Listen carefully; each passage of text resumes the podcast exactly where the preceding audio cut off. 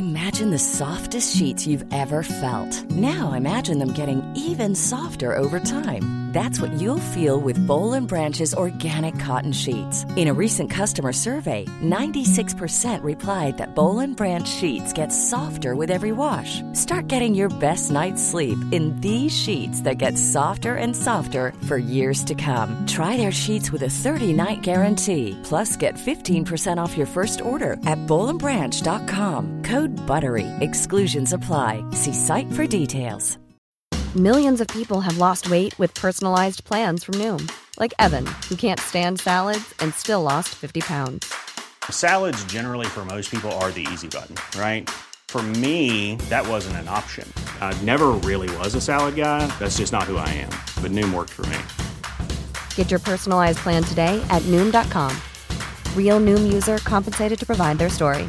In four weeks, the typical Noom user can expect to lose one to two pounds per week. Individual results may vary. When you're ready to pop the question, the last thing you want to do is second guess the ring. At Bluenile.com, you can design a one of a kind ring with the ease and convenience of shopping online. Choose your diamond and setting. When you find the one, you'll get it delivered right to your door. Go to Bluenile.com and use promo code LISTEN to get $50 off your purchase of $500 or more. That's code LISTEN at Bluenile.com for $50 off your purchase. Bluenile.com code LISTEN.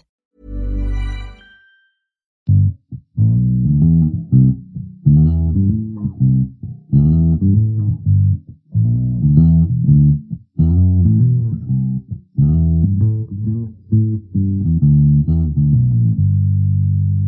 everybody, and welcome into today's episode of the Top Cut Yu Gi Oh podcast. My name is Sunny. I am here, of course, with my co host. Hello, everybody. It is me, the Caleb. And of course, we want to start the episode off strong. We want to go ahead and do our patron shout outs. So, a huge thank you, of course, to Austin Johnson, Kane Martin, Myth Oceanus, Pig, Scuzz Daddy, AD, Aaron Gardner, Anthony Leela, Damian Zink, Mountain Man, Owen Alvarado, Jeremy Drysdale, Ray Powell, and Sunny Sweet. Thank you all so much for your continued support of the podcast. If you want to get your name in that shout out and support the podcast, you can find the link to our patron in the description below.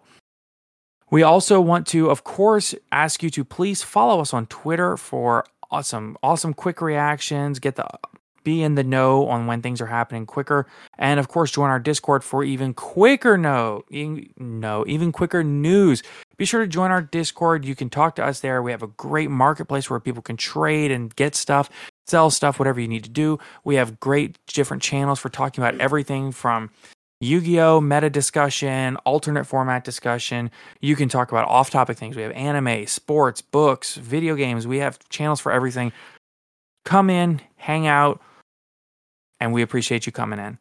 But more than anything, we do appreciate you listening to today's episode of the podcast. And we have a special guest here today with us. So, Mr. Benji, why don't you introduce yourself?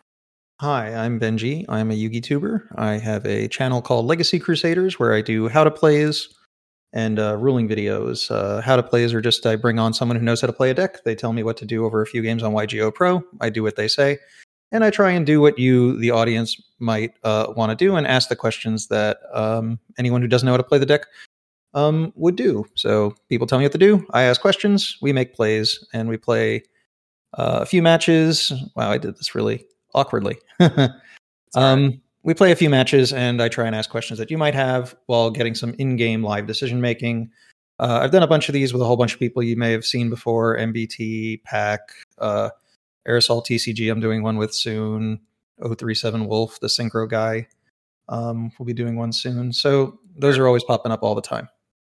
Are there any in particular that you would recommend? Any archetypes, maybe any particular videos that you think are maybe even really relevant right now? Um, relevant right now. I haven't done anything other than Floowandereeze recently for the current meta decks. Um, I'm still looking on getting people for Sword Soul and what else is being played now. Oh, I did Phantom Knights recently, but it was prior to the DPE thing coming out. So uh, there are always updates coming out when new decks uh, come out, new cards come out. You know, redo old videos. Um, I have like pretty popular videos on like how Inspector Boarder works and uh, Gozen Match, rivalry of the warlords, uh, magical meltdown. People have no idea how that works. Um, yeah, so there's like a lot of videos like that on my channel you can find all over the place. Um, Gotcha. So that will lead us a little bit into today's discussion and today's main segment. So today, so okay, so this episode will be releasing on the Friday before the Remote Duel YCS. So this episode will release on December the 10th, which is either right at or right before, right after maybe the deadline to register for the Remote Duel YCS. So we wanted to take this time devote to talking about the Remote Duel YCS and trying to give all of our listeners the best opportunity if they're participating in the YCS to really understand the meta and know what's going on. Now, what I will say is if you're participating in an event the size of a YCS, sure, it's always good to enter events to get a feel for playing in competitive play. But I would say that if you don't have a great handle on the meta, you're maybe making sure your remote duel setups are are good, making getting a feel for your deck. I might recommend participating in these side events. There will be multiple win a cards, there will be multiple win a mats, there will be structure deck challenges, things of that sort, which are all wonderful learning resources and learning tools. And you do not have to enter the main event to participate in those side events.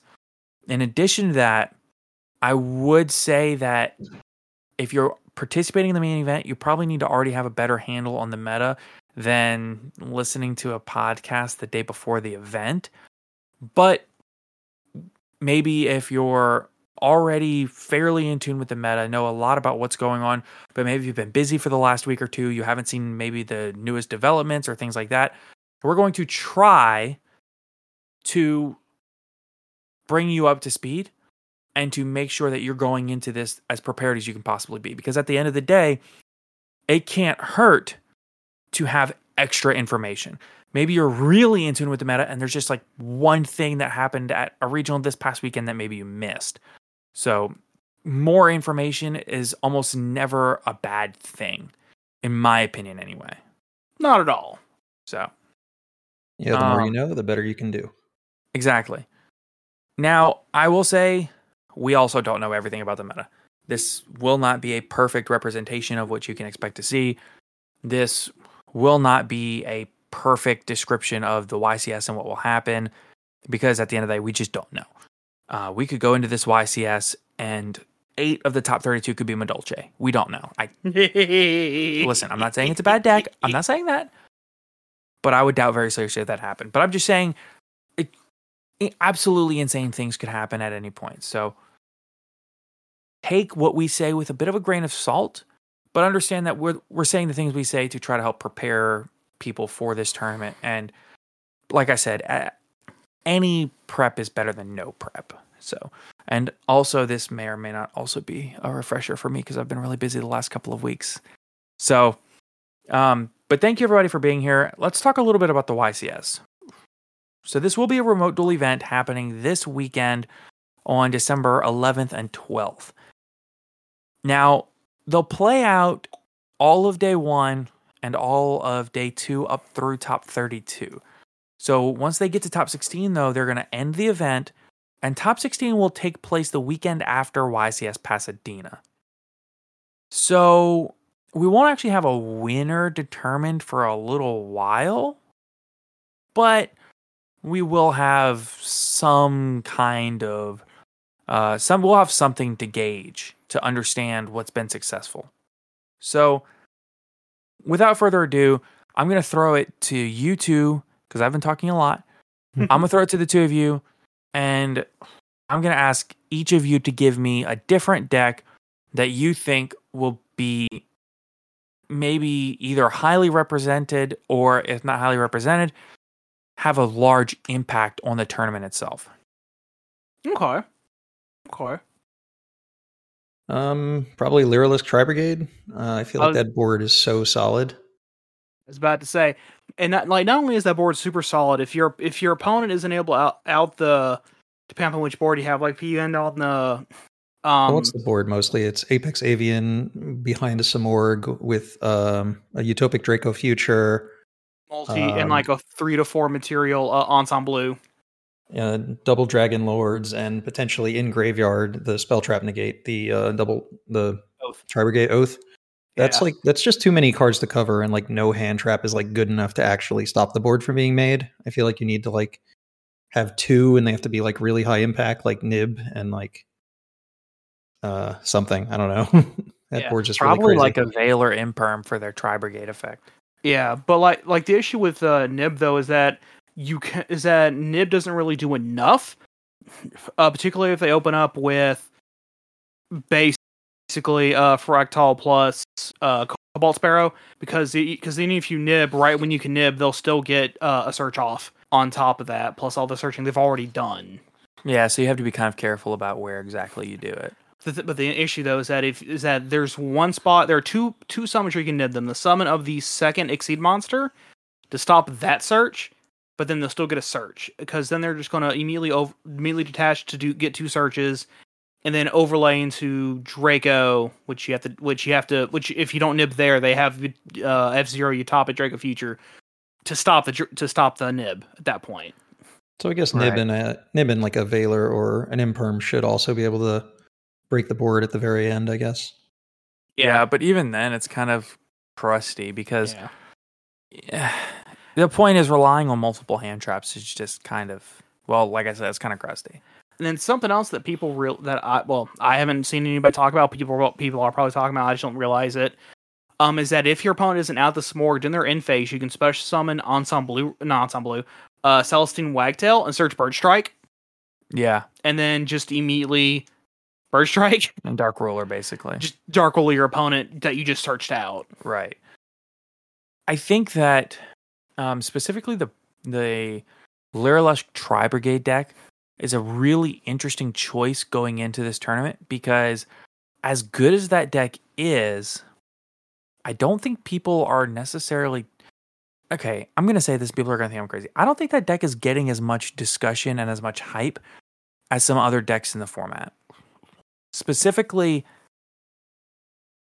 when you think about the format and the way people are talking about it, people are talking a lot about things like Sword Soul or even Floowandereeze because they're newer. Mhm. But They're don't tinier. right. Don't let a deck like Bird Up surprise you because it's if it's not the best deck in the current format, it's the second or third best. It- It's it's really it really is a very very good deck. So it's not to be underestimated. So Sword Soul's been on a slight decline recently, right? I think like prices have been dropping, people have been moving it a little bit. I think it's not as auto win as people thought it might be at the beginning. Not that it's Right. bad in any way. I also don't know necessarily that the build is completely figured out. I, I think that I think that Sword Soul has room to grow. I mean, personally. part of that is because it is so new.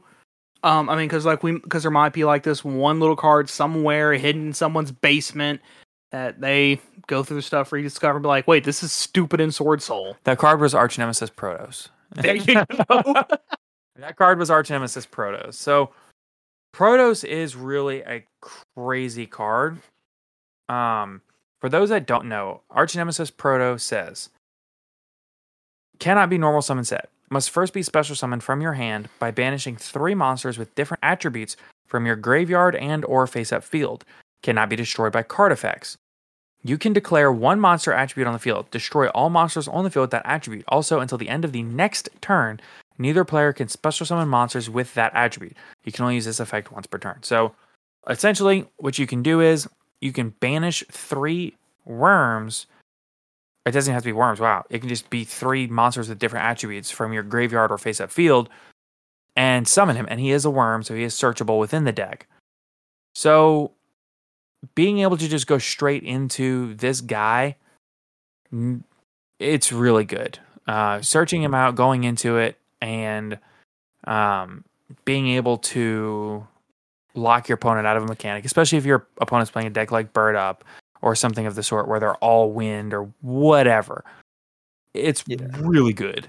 It's Um, really good against all dark decks like uh, Phantom Knights because Protos itself is dark, so it you can always declare dark whether or not you have other monsters on the field. You can call wind if you have the Fleur de Lis, uh, not Fleur de Lis, uh, Baronne de Fleur on the field to stop the bird deck. Um, and you Yep. can also call what's the other one that's usually on the field? You can call Light and just stop Drytron. The deck has like two main deck win conditions versus Drytron between Troto, uh, Protos calling Light to pop the Chixiao or uh, Yeah. going into Chaofeng with Abaxia and uh, an Adhara. Yeah, you can even go into like a Draco Berserker and do dark. You can go into Adamancipator Risen Dragite and do water. Should you need to. Yeah, I mean, you really do have like a lot of options. Uh, is there any attribute that isn't mained in the deck already? Um, fire would be kind of difficult to get to. Okay. You'd have- to like keep your Longyuan on the field. He's dark, right? He's fire, right? Actually, yeah, you're right. Never Uh, mind. Earth would be difficult to get to, but what all Earth decks are you seeing these days? It isn't Longwan Earth? He's fire He's fire. because he Um, burns. I'm sure some of the Ten Tenyis must be if you leave the monk on the field. Maybe? Monk is Earth. Um, no, wait. Yeah, Yeah, monk no, is Earth. is. Yeah, it is. Shaman's fire. Shaman's fire. Yeah. Yeah, I mean, because like the only Earth deck I know of is Madolche. Wow, this deck literally hits every attribute. That's Well, crazy. Protos is just a crazy card, and just the fact that you can search it in this deck with like any card in the deck is why it's so broken. You know, every card goes into Chixiao. Chixiao searches Emergence, I think, is the one that searches cards. And yes. Yeah. if you can if you control a synchro, you can search any worms. And just in the process of doing the combos, you tend to get three different attributes in the graveyard through the Tenyi plays at least. Right, right. Because uh, I mean, the Tenyis are all different. I mean, the Tenyis and the um the sword soul monsters are all different attributes. So Yeah, but I mean, like, ju- I mean, like, just summoning this, like, even just like going second and then going through your combo and then summoning this thing, it forces a response. right, But just it just by its very nature of existence. yeah, um which is which is actually amazing especially if you follow it up with after like oh after like uh hitting your opponent with a uh kaiju monster not necessarily the kaijus but a kaiju like right. kaiju lava golem uh sphere mode volcanic queen if you're. Whatever. Yeah. I just call the whole. I'd personally just call the whole class monster the kaiju's. Yeah, like if you kaiju your opponent, they get rid. They get rid of one. get- That gets rid of one negate, and then you just pop, pop, pop. That forces another negate if they have it. Uh, Sword Okay. Soul mostly just plays like Droplet, and they try and out things with their own cards, right? I think they play evenly. There's like a going second version of the deck. There's like a Tenyi version. There's some versions that are playing more pure, but they also like play Phoenix Enforcer, Right. um, which like Well, combos the- with Ecclesia. I was just about to say, yeah, the pure version is interesting because it does combo with Ecclesia. So, but I, in, personally, I found in my builds that the pure version is really rough because you run into a shortage of worm monsters. And sometimes it's just good to have worms to reveal for Mo Ye and banish for Taiye and discard for Long Wan. And it's just, there's too much synergy there to ignore, in my opinion. Oh yeah, definitely. Yeah, I think another So- card they're recently like testing is like um, the Heavenly Dragon Circle.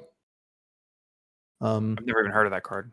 It's a 10 card where you tribute a worm, and if it was a vanilla, you can special summon a worm from your deck. And Oh, that's right. effect. That's right. I think it's used to uh, uh, it's used to play around certain types of cards. I'm not sure exactly which ones, but uh, it seems pretty cool.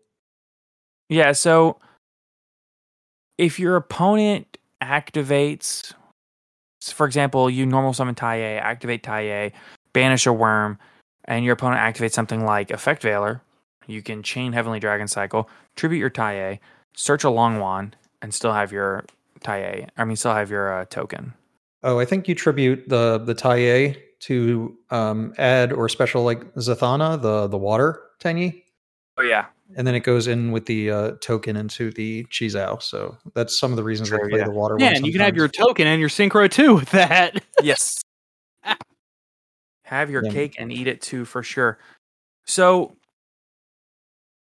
we got the um we talked about bird up with Benji. Was there a deck specifically that you wanted to mention, Caleb, or was Sword Soul the deck? Uh, let's see. Bird Up, Sword Soul.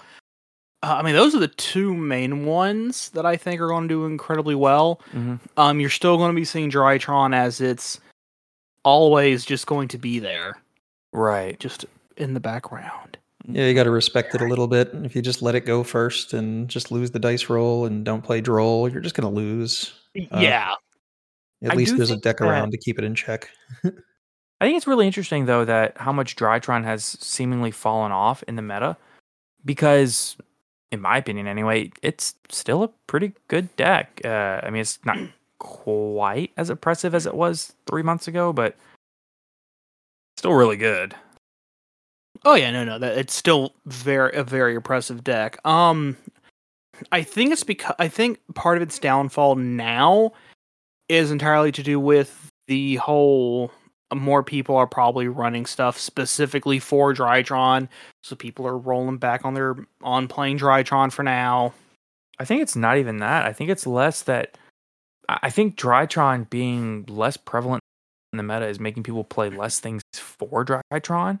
That's but fair. when you think about the boards being made, people are just I mean, let's look at the current format. You've got Bird Up making boards like we described earlier with double dragon lords, with the maybe even a barrier statue or whatever, or Apex Avian rather. It's probably Apex Avian actually. So like Apex Avian, double dragon lords, Ensemble Blue Robin, and uh Utopic Draco Future.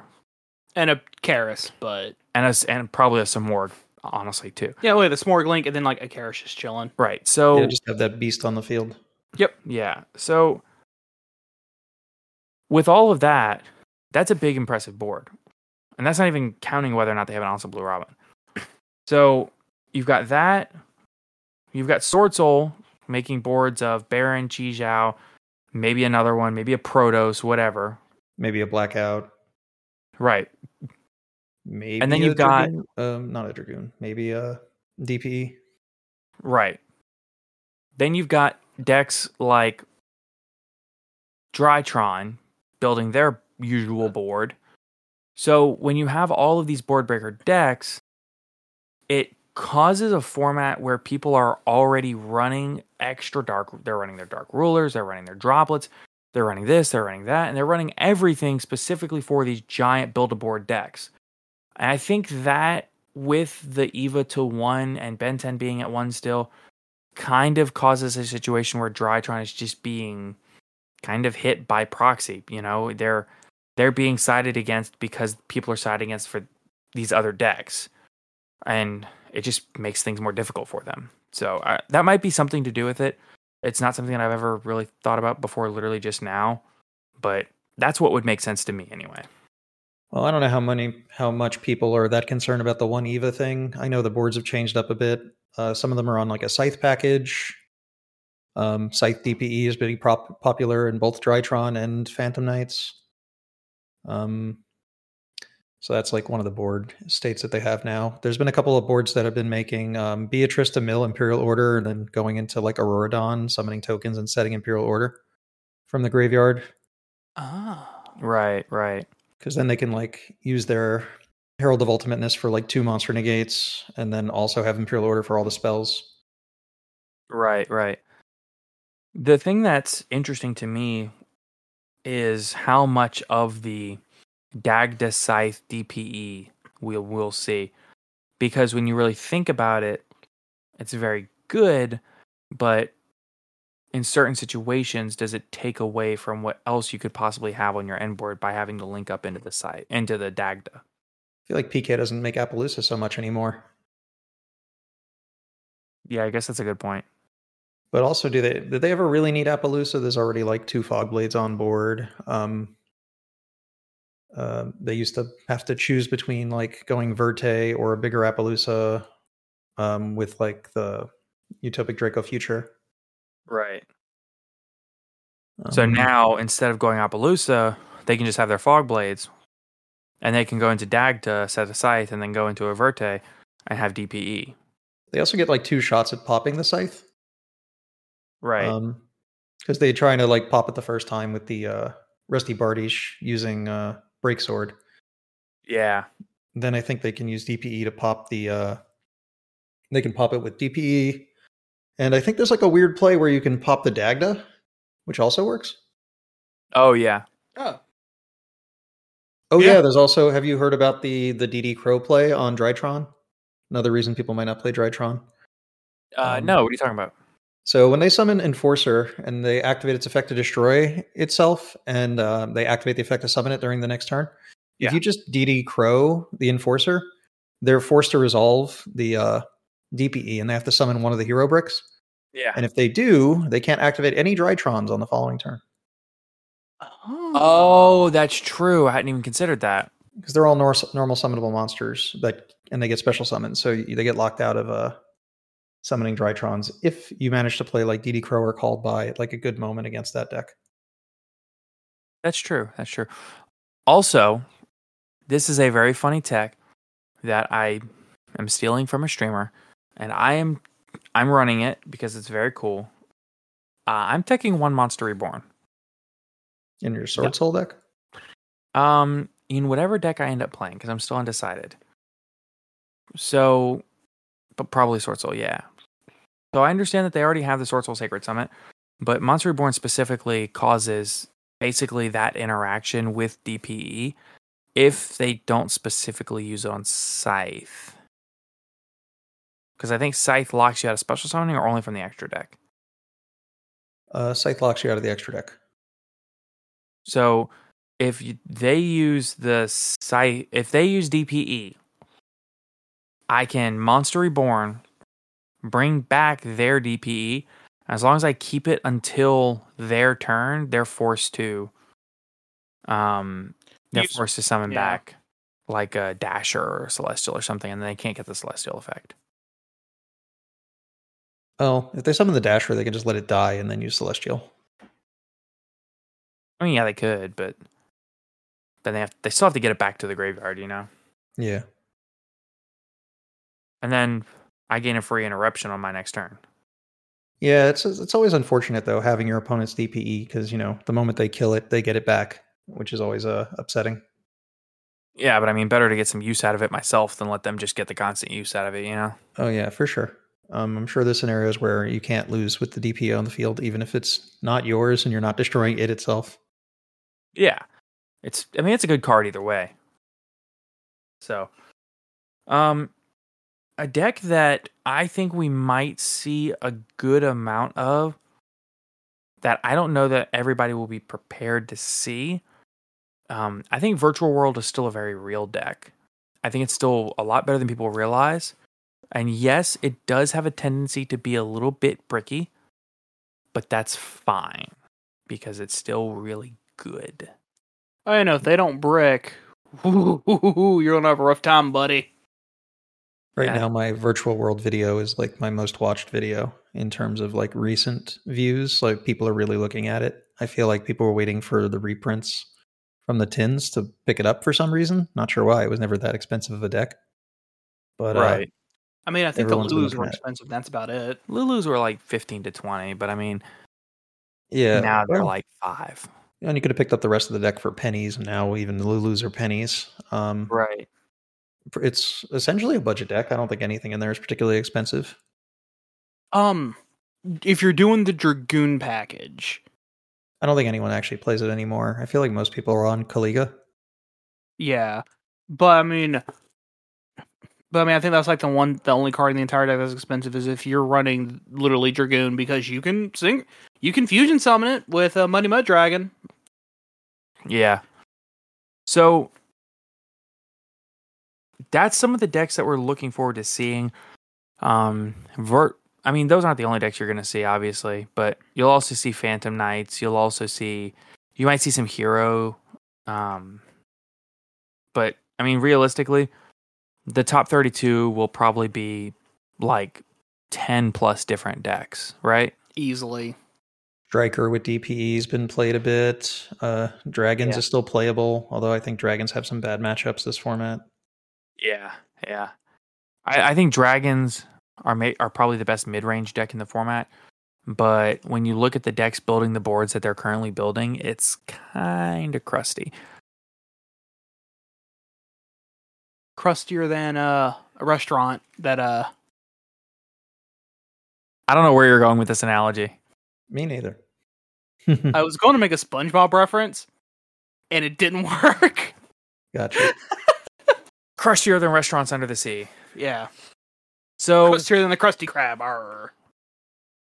Invoke So- Dogmatika might see a lot of play. A lot of people didn't have access to Dogmatika cards before.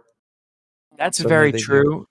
And not only that, um, people do love normal summoning Alistair, But I think the real thing to watch out for with that deck is DPE sends that deck over the top. That deck is actually like insane with DPE, in my opinion, anyway.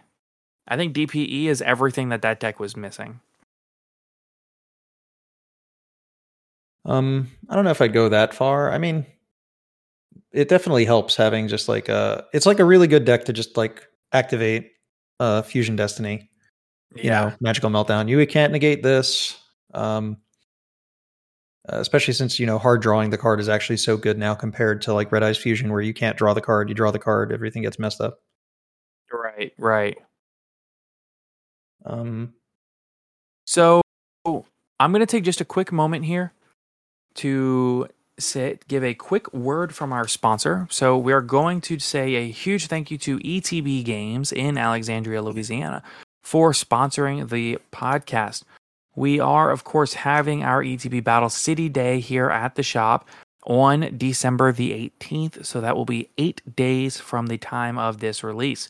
If you are anywhere within a three to four hour drive, please come check it out. You can always hit up Caleb or myself to, you know, hit up Caleb or myself to get the address to come check it out and come see. If you're not within three to four hours, be sure to check out the TCG player link in. Uh, I'm sorry, it won't be a TCG player. It'll be the ETB store link in the description down below. They do sponsor our podcast. They're very cool. They're a wonderful place to get all of your whatever you need singles sleeves accessories uh, you can get d&d books they have a, huge figurines and tabletop uh, support system there. Uh, you can get magic pokemon whatever you need. They can help you out. So check out etb games in alexandria louisiana for all of your nerdy hobby needs basically. Um so, past this, I do want to talk a little bit about some of the specific cards and texts that we might see in this event. So, specifically, I think that, like we've discussed already quite a bit, I think DPE is the card of choice. I, I think Dragoon has just been completely phased out. As crazy as that sounds, I'm not saying you won't see a Dragoon. I mean, it's still a very good Yu Gi Oh card. Um, in the eyes of many people, Dragoon is still better than DPE. I mean, it's an Omni Negate versus a pop. Well, I mean, it's an Omni Negate with potential pop 2 burn for a Yeah. gajillion damage. Then also get Big Body on board to Gorilla Fist. yeah, yeah, it can be a one card OTK. It's uh, it's pretty wild sometimes. It absolutely can be. Trust me, I know it happened to me last weekend. Eh. So, um, Dragoon is still a very good Yu-Gi-Oh card, and I'm not saying you won't see it. Don't go in there saying, "Ah, I play Dragoon. Dragoon's bad," because that's that's just false. There will be people there playing Dragoon. Those of you who say that are probably going to get slapped by a Dragoon at some point, more than likely. Yes. for your hubris. So be on the lookout for Dragoon, but I would say that DPE is probably the more prevalent card that you- you'll see at the event itself. Because guess what? It's still really good. So and it's new. it is still very new, yes. So be on the lookout for DPE, and specifically when you see your opponent going into a Dagda and you have a Veiler in hand, maybe think about that. Because uh, getting Scythe locked, it's not fun. Unless you're literally flow, flow ease, in which case you kind of don't care. Yeah, if you're playing Flow at the event, um, Let them just let them resolve the scythe. Let them think they're doing something. yeah, yeah, it'll be funny. So, what are some other cards past DPE that the two of you are looking to see teched into at this event? Maybe um, something that you're not really anticipating a lot of people to be expecting when they're playing the event. Smart world. Smart World is a good Yu-Gi-Oh card. Yeah, keep in mind, world. there's keep in Yeah, mind small world. Yeah. uh, so keep in mind that if you activate small, small world, you can ash it. Yep, There is no cost involved in that card. true. If you ash it, they don't reveal anything. Nothing gets banished. It just immediately goes to the graveyard, and that's the end of the chain. So, um, that would be something to look out for. What were you saying a second ago, Ben? Uh, nothing in particular. Just that the card's uh really solid. Added a lot of starters to a lot of decks. I think uh, Tri Brigade Lyrilusc are on it. Um, Madolche, I heard, Had that successful. Uh, I don't know. It was a regional top. Uh, yeah, I got first at a regional. Yeah, I feel like I've seen it more than once now. Yeah, Um, I mean it's it's really good in Madolche. Yeah, Oh. uh, I think, or, or I think uh, right before I came over came over to Sunny's to record, I saw a TCG player article where they were mentioning four decks that just can just abuse uh, Small World. What were they? Uh, I don't know because I didn't actually read the article, but in the picture they had a Madolche card, they had a Magellan and Nerval, Well, I mean that covers the decks we talked about. and also uh, the Sea Lancer, uh, Sea Lancer Dragoon. Sea Lancer. It's not the name of it. Lantian Dragoons. Oh, Atlantean Dragoons? Yeah. Oh, I guess Mermail could abuse that card. Like the Mermail generic water deck. I guess. The deck, though, that I saw that abused it, that I thought was really cool, was Farfa built an Adamancipator deck running it. Oh, because they're all rocks with different stats. Nib gets you into everything in that deck. Yeah, because it's a rock.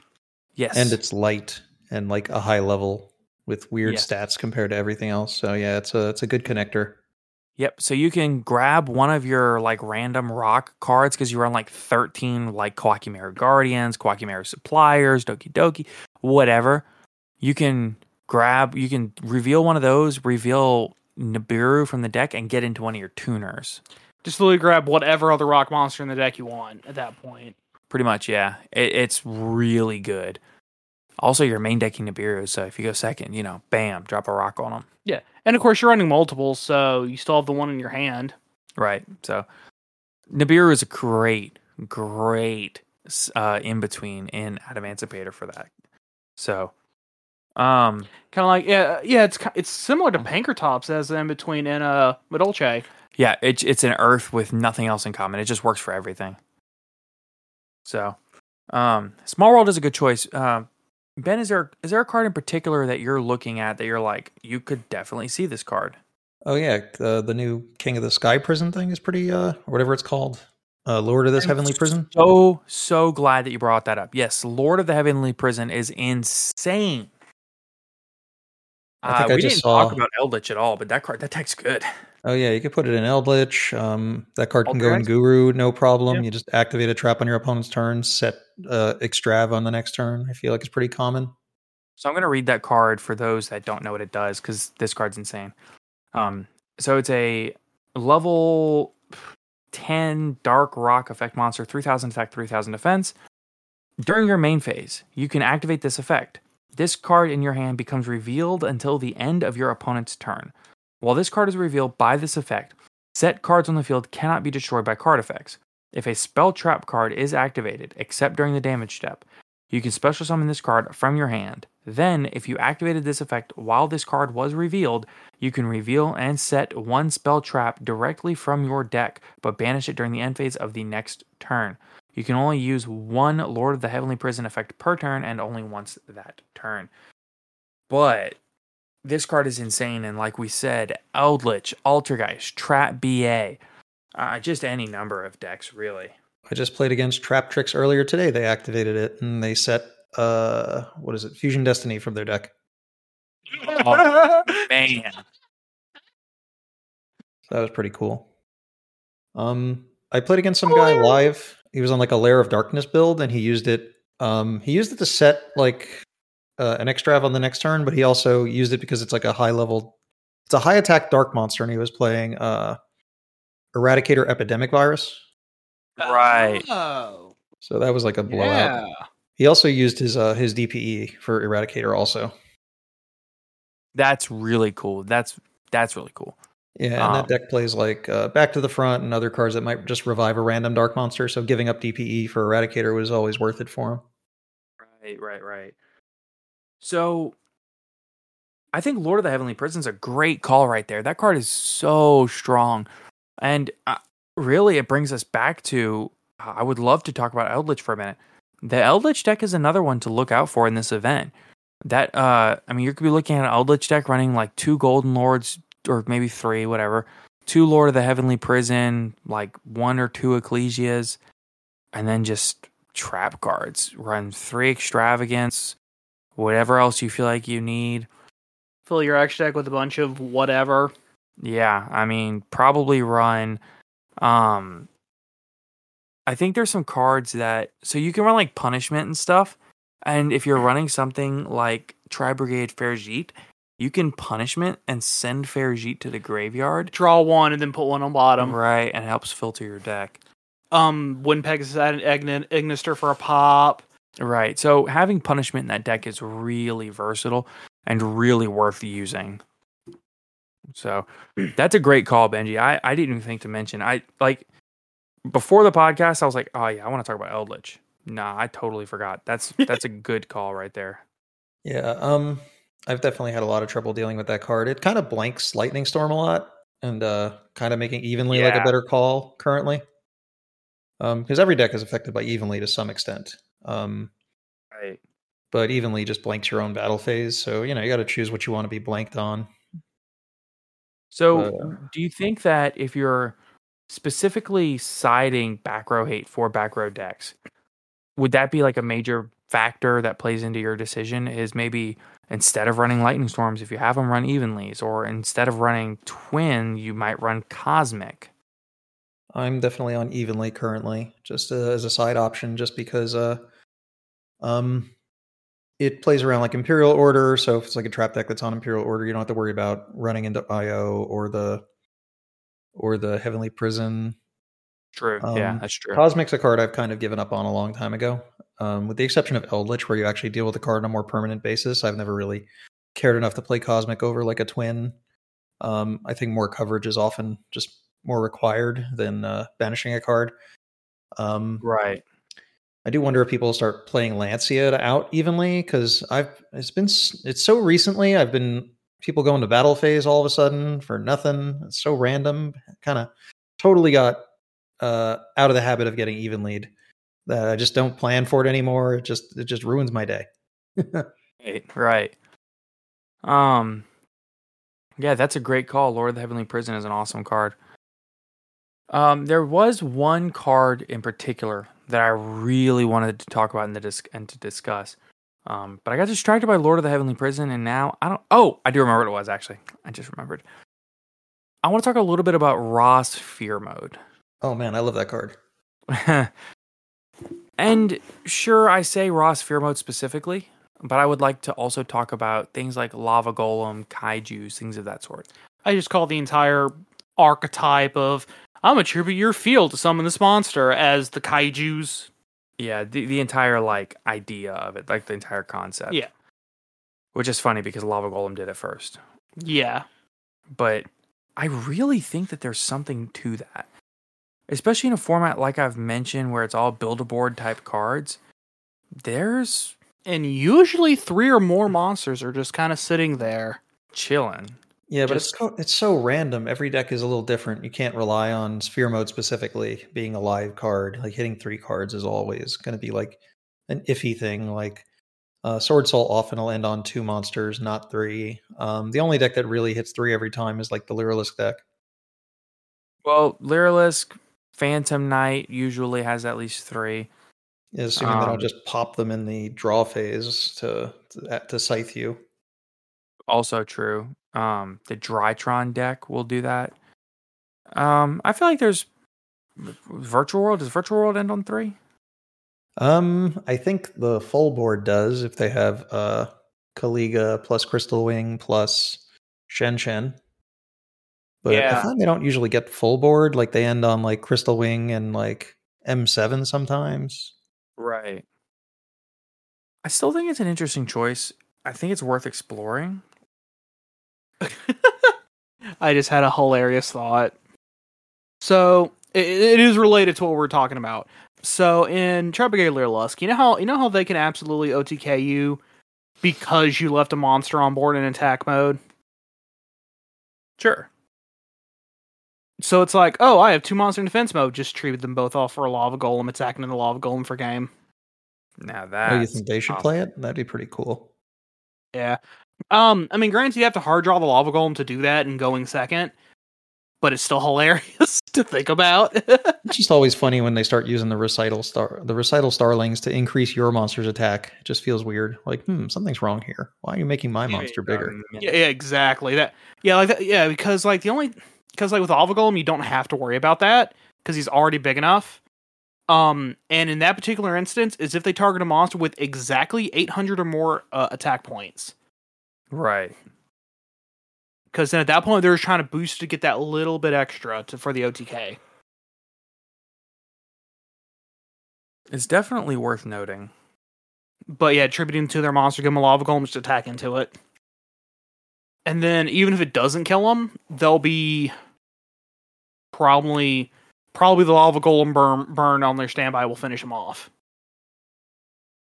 I would. So, I'd like to take a small moment also to have a little bit of discussion about what we think the end results of this event will be. So, if it's possible, I would love to hear a top 32 prediction from each of Hmm. us. And I'm going to tell you what I'm going to do. Um, Write it down. I am. I'm gonna write it down. I'm gonna get out a piece of paper and I have a pen here, just so that I can track how many of each of these I've said and like the number of each of these monsters that is, or the number of each of these decks. Now I can like add it up and make sure I have 32. So let me grab a pen and paper. Uh, you two keep talking. Yeah. Uh, hmm. Yeah, but I mean, like, just real quick, going back to that thing though, like the only of the kaiju's though, the only one that you can't just tribute off and then just attack into for game is literally Ross sphere mode because you can't attack into it. Yeah, you can't target. You can't target it for attacks. You can't actually attack into it. Actually, uh, my favorite thing about it, which is always funny, is just uh, if people have given it to me before, you can make an Almiraj with it because it's a normal summon monster with a thousand or less attack. Um, and uh, I always play Infernoid, so it's always like funny. So like uh, they give me this level ten effect monster, like uh huh, you can't summon any Infernoids, and then I'm like, uh huh, it's uh, it's an Almiraj target. Yeah, it's an. Almiraj now. Something Yep. fun, something funny, something else funny. I always wanted, I always want to do is I want to get into a situation where everyone is running Ra sphere mode, just so they Ra sphere mode and they're like, ha ha, should be Ra sphere mode for Wing Dragon to raw out of my deck. I've seen it before. It happened at the uh, Nats where Goki Extra Link was a thing because you really needed the uh, you really needed a sphere mode really badly back then. So it was it wasn't that crazy for a Ra to be in your side deck. Um, I mean, it was probably a bad idea, but it, it, I saw it happen once or twice. It was it was really funny. oh yeah, no, just a free. What? What level are the Egyptian gods? Level twelve. Um, I, I think they're all level 12. I think they might be ten. Yeah, just just a big, a big old free beat stick. A big old bungus. Yeah. And your opponent thought they were punishing you, and you just they just gave you a free beat stick. Let's go. yeah, they're level That's ten. one way to do it. kind of piggybacking off your idea of the, you know, I'm just going to turn into an Almiraj. Yeah. Um. Uh, I, I, you know, I always thought that, uh, what's his name, Gardala, the Wind Kaiju, would have been a little bit more useful, but you know, people kind of moved away from Barrier Statue. Like Lyrilusc doesn't even play Wind Barrier Statue anymore. Uh, it's because a lot of decks are maining wind monsters now. Yeah, there's a Speedroid deck that no one's playing really. That's pretty good though. Um, yeah. Oh yeah. Uh, but I mean, Floowandereeze and then opposing uh bird up decks don't Well, run. Floowandereeze doesn't special at all, so it's irrelevant. Yeah, Uh, exa- yeah, that, yeah, exactly. And then, like I said, opposing uh tri- bird up decks are also all wind. So what's the point? Right. yeah. Uh, I then the- personally, I personally, The my bird up. deck itself is also summoning the Ensemble blue to kind of like deal with the normal summons anyway. Uh, its effect only triggers on special summon. Oh yeah. Well, um, you kind of have to like out it before doing all the special summons. So like in a sense, it's sort of floodgating special summons. You know, it's of. it's like technically a floodgate on special summons in a technical sense. Yeah, yeah, no, no, uh, yeah, no, I, I get it. it, it. It's because it does the bounce as long as it has materials because it isn't once per turn. And if the, your opponent for some reason is only doing it once per turn, you essentially can do it forever because exactly of Celestine Wagtail. You can always just attach itself to an Exe monster. Yep. to a. I think actually, I think it specifies it's got to be like a winged beast or something. Um, Hang on, I actually have a copy of it like right here. Uh, nope, it has to be a Lyrilusc. Has to be a Alright. Lyrilusc ex- exceed, but yeah, you just keep attaching and detaching over and over again. All right, I'm trying to pull up some like regional top results from like uh, Mcole 40's channel. He posts like some lists here and there just to get some ideas for some other decks that people might actually bring up. Um, Yeah. Like there have have been my a couple. 32. There we go. Oh, Caleb, you you wrote wanna down write your whole top down? 32 already? Okay. Yeah, sure. I'll write my down. I'll sure write my down real quick while you do that. I mean, I just have like a, I have just like a, a general breakdown of what I think my top 32 will be. I've been kind of thinking about it while you two talk amongst yourselves. Um, but I'm gonna wait until you two also have your top 32 before I say Alright. mine. Y'all two Top talk while I come up with mine then. All right. Um, now I got to like make up some numbers also for what would make sense. All right, like 32 PK. Uh, Yeah. uh, listen, listen. There should be 32 PK decks. Okay, just trust. Yes, this seems to be the way it works, right? Um, Hey, look, uh, just like four pure dangers, um, one Mathmech, uh, two Marincess. Right, right. Um, one Thunder Dragon player who will get kicked out in top 16 when they realize he's still playing two Colossus. um, let's see. Uh, there's like been like some weird Machina decks being played. I don't know if you've seen them. The pure Um, Machina deck is really funny to me. Is it like better or worse than Earth Machine? Is like the thing I don't really know. I feel like it's similar. It exists. Yeah. I don't know if it's better or worse than pure Earth Machine. The the decks struggle in the same place. They don't really put up much of a turn one board. So it's like just if you, if, if you're gonna play Earth Machine, just go second in OTK. You know, uh, just just play some board breaker cards and understand what you're doing. Um, it's like, oh, cool, my opponent went full combo and their end board is an Infinitrack Harvester. Oh no, you know, uh, Yeah, that deck always like is weird. It just draws a bunch of cards and then uh sets like two and ends on hand traps. And it's you don't know exactly what's going on. right. Do you think that this that this event in particular will have any lasting meta impact as far as the upcoming ban list is concerned? I don't know. I feel like everything that's new hasn't been around long enough to hit. And um you're really gonna just hit Phantom Knights and like what else is like old that's still being played? Uh invoked. Um invoked Phantom well, Knights. you said invoked, and I realized I needed to edit my list because I forgot a deck. I didn't. Well, yeah, we're talking about it. Of course, you didn't forget to put it on your Oh, list. no, it's on here already before y'all even said it.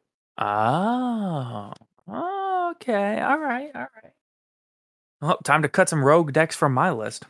Well, I'm just throwing a bunch of random decks I've seen that have been topping here and there. Oh, I just have an other section that's like it's like one of this, one of this, one of this. One yeah, of but. I listed out what my one ofs are. I ain't doing that. You're like, I have twelve others. Eight actually. Mhm. I have eight decks that are just whatever I whatever I I want them to be. I have I reserve the right to get everything else right. And when I didn't call the eight correct, I said other. I've got it right. Technically nine, but I'm being very specific about one of them. Oh, okay. I I know what deck that is already, but No, you don't. definitely Madolche. No, it's not. It's definitely scribbles on the list. Goes to mess with the list. Give me the pen back. I'm actually gonna make changes to my list now. oh, okay. This is gonna be interesting. Uh, so this won't be there. I'm gonna cut this down. I'm gonna cut that down. So that goes to that. That goes to that. Anyone have a list?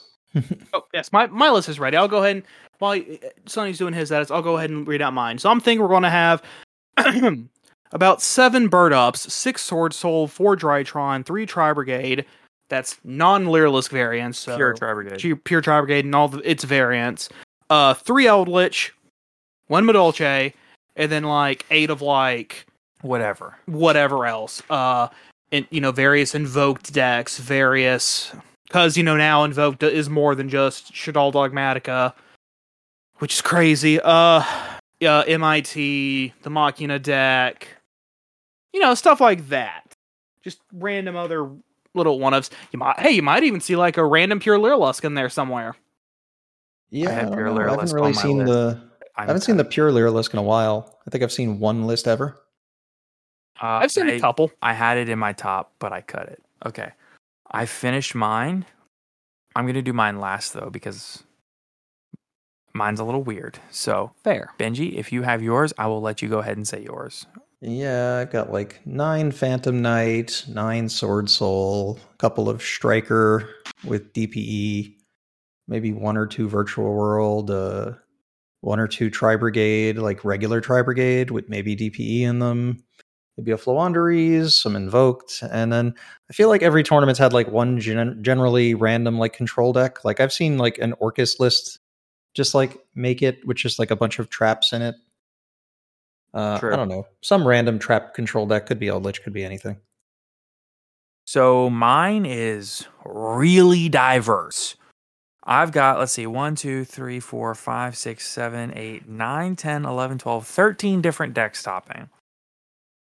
I have six Sword Soul, six Bird Up, three PK, two Drytron, two Virtual World, two Pure Tri Brigade, um, one Madolche, because I really think that deck is actually kind of good, and I'm confident that somebody will use that Lost World list to actually make some waves.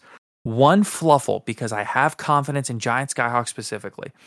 Two Eldritch, one Sky Striker, one Machina Infinitrack, because I do not think that deck is good, but I think somebody will get lucky. One Floowandereeze, and three Dogmatika Invoke Shaddoll. Interesting.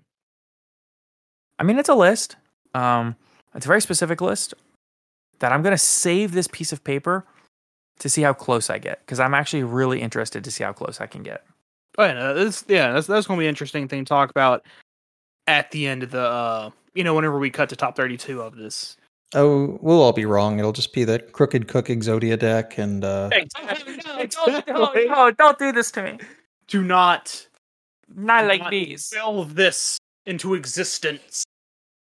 I Do you mean, yeah, I guess that won't work. Someone will cheat and just grab a kaiju and say, "Hey, I have a kaiju."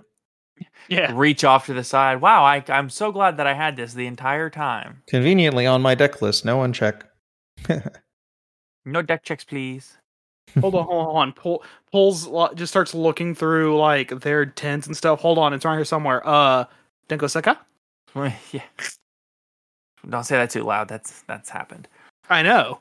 All right. Well, I think that'll wrap us up for podcast discussion. I mean, for podcast, wow, for a YCS discussion. Thank you so much, everybody, for participating. What I do want us to do, though, before we leave, is the podcast question of the day. Yeah, boy. So, the podcast question they had last time was What is your favorite set release from the last year? So, I'm just going to rattle off the answers because we actually had a, quite a few answers. Uh, so, thank you, everybody, for that answered. Uh, we have Lightning Overdrive. That's cool, of course. The Megatons and Max Gold. Synchro Storm, Burst of Destiny, Max Gold and Burst of Destiny. Uh, nothing. Nothing was too impactful for me. I'm just going to say there was a lot of impactful stuff released this year. Brothers of Legend, Dawn of Majesty, new starter stuff is pretty cool. Max Gold, it is a lot of cool collector stuff in there. Brothers of Legend, more Burst of Destiny, more Burst of Destiny.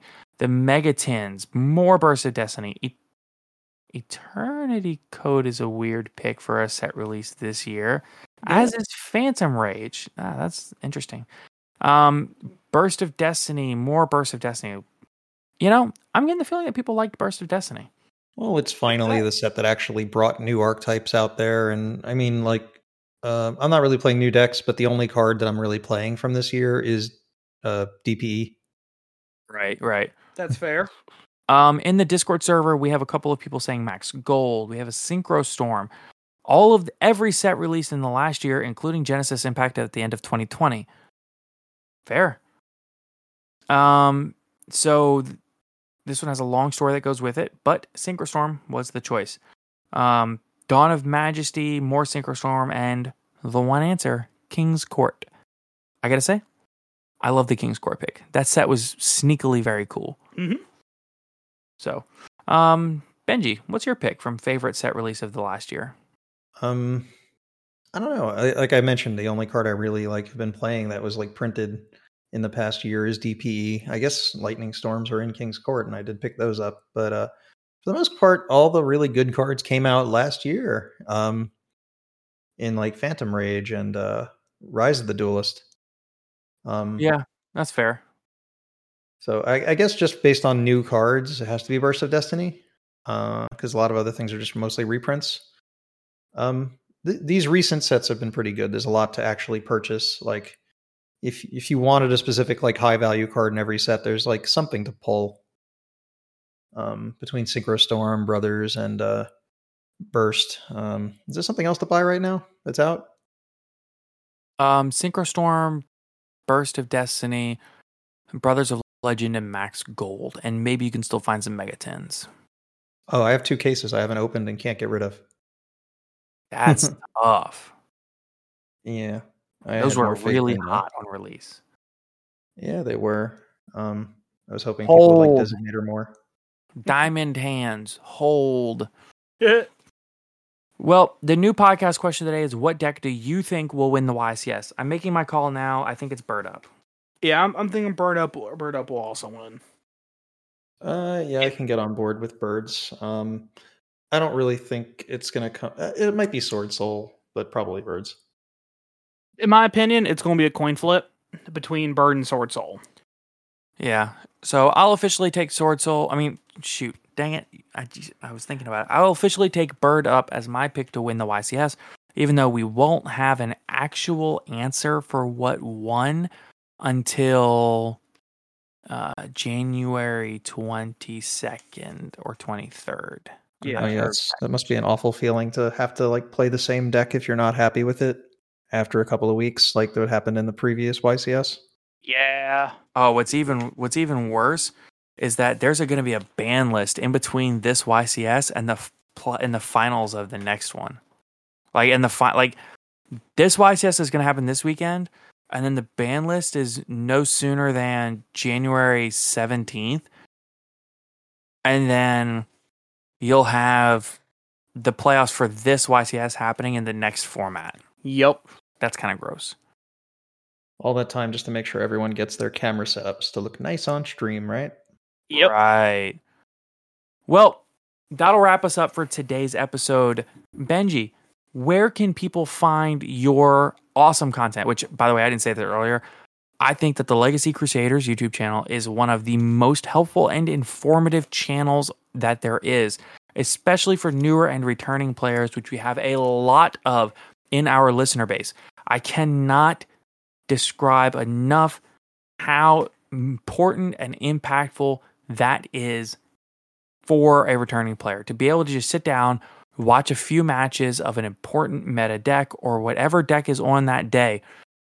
It'll be relevant to be able to sit down and watch those and understand what's happening with that deck is crucial. So, Benji, where can people find you and your content? You can find me at youtube.com slash legacy crusaders, and uh, you should see new uploads maybe once a week, hopefully, when things get back on track for me. Um you can find me on Twitter. I think it's twitter.com slash legacy crusaders.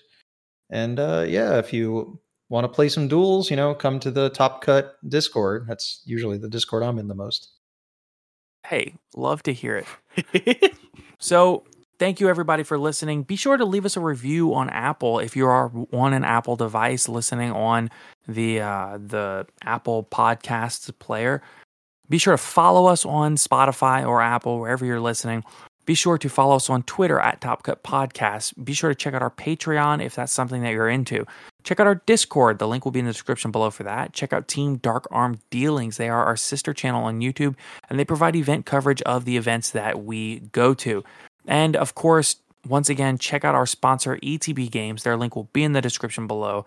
Thank you, everybody, so much for listening and have a wonderful day. Take care, everyone. Later